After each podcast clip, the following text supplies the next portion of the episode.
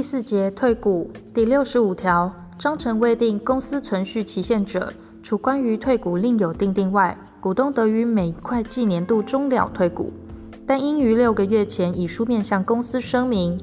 股东有非可归责于自己之重大事由时，不问公司定有存续期限与否，均得随时退股。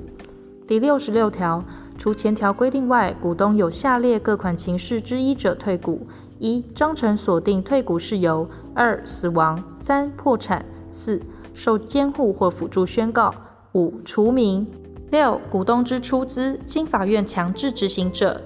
依前项第六款规定退股时，执行法院应于二个月前通知公司及其他股东。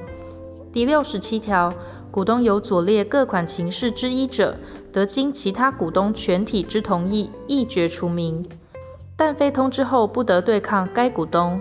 一、应出之资本不能照缴或屡催不缴者；二、违反第五十四条第一项规定者；三、有不正当行为妨害公司之利益者。四、对于公司不尽重要之义务者。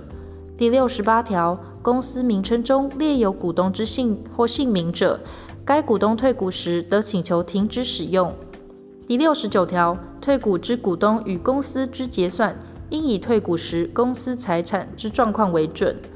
退股股东之出资，不问其种类，均得以现金抵还。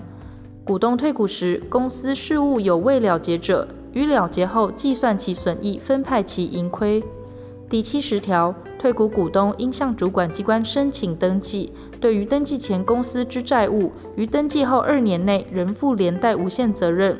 股东转让其出资者，准用前项之规定。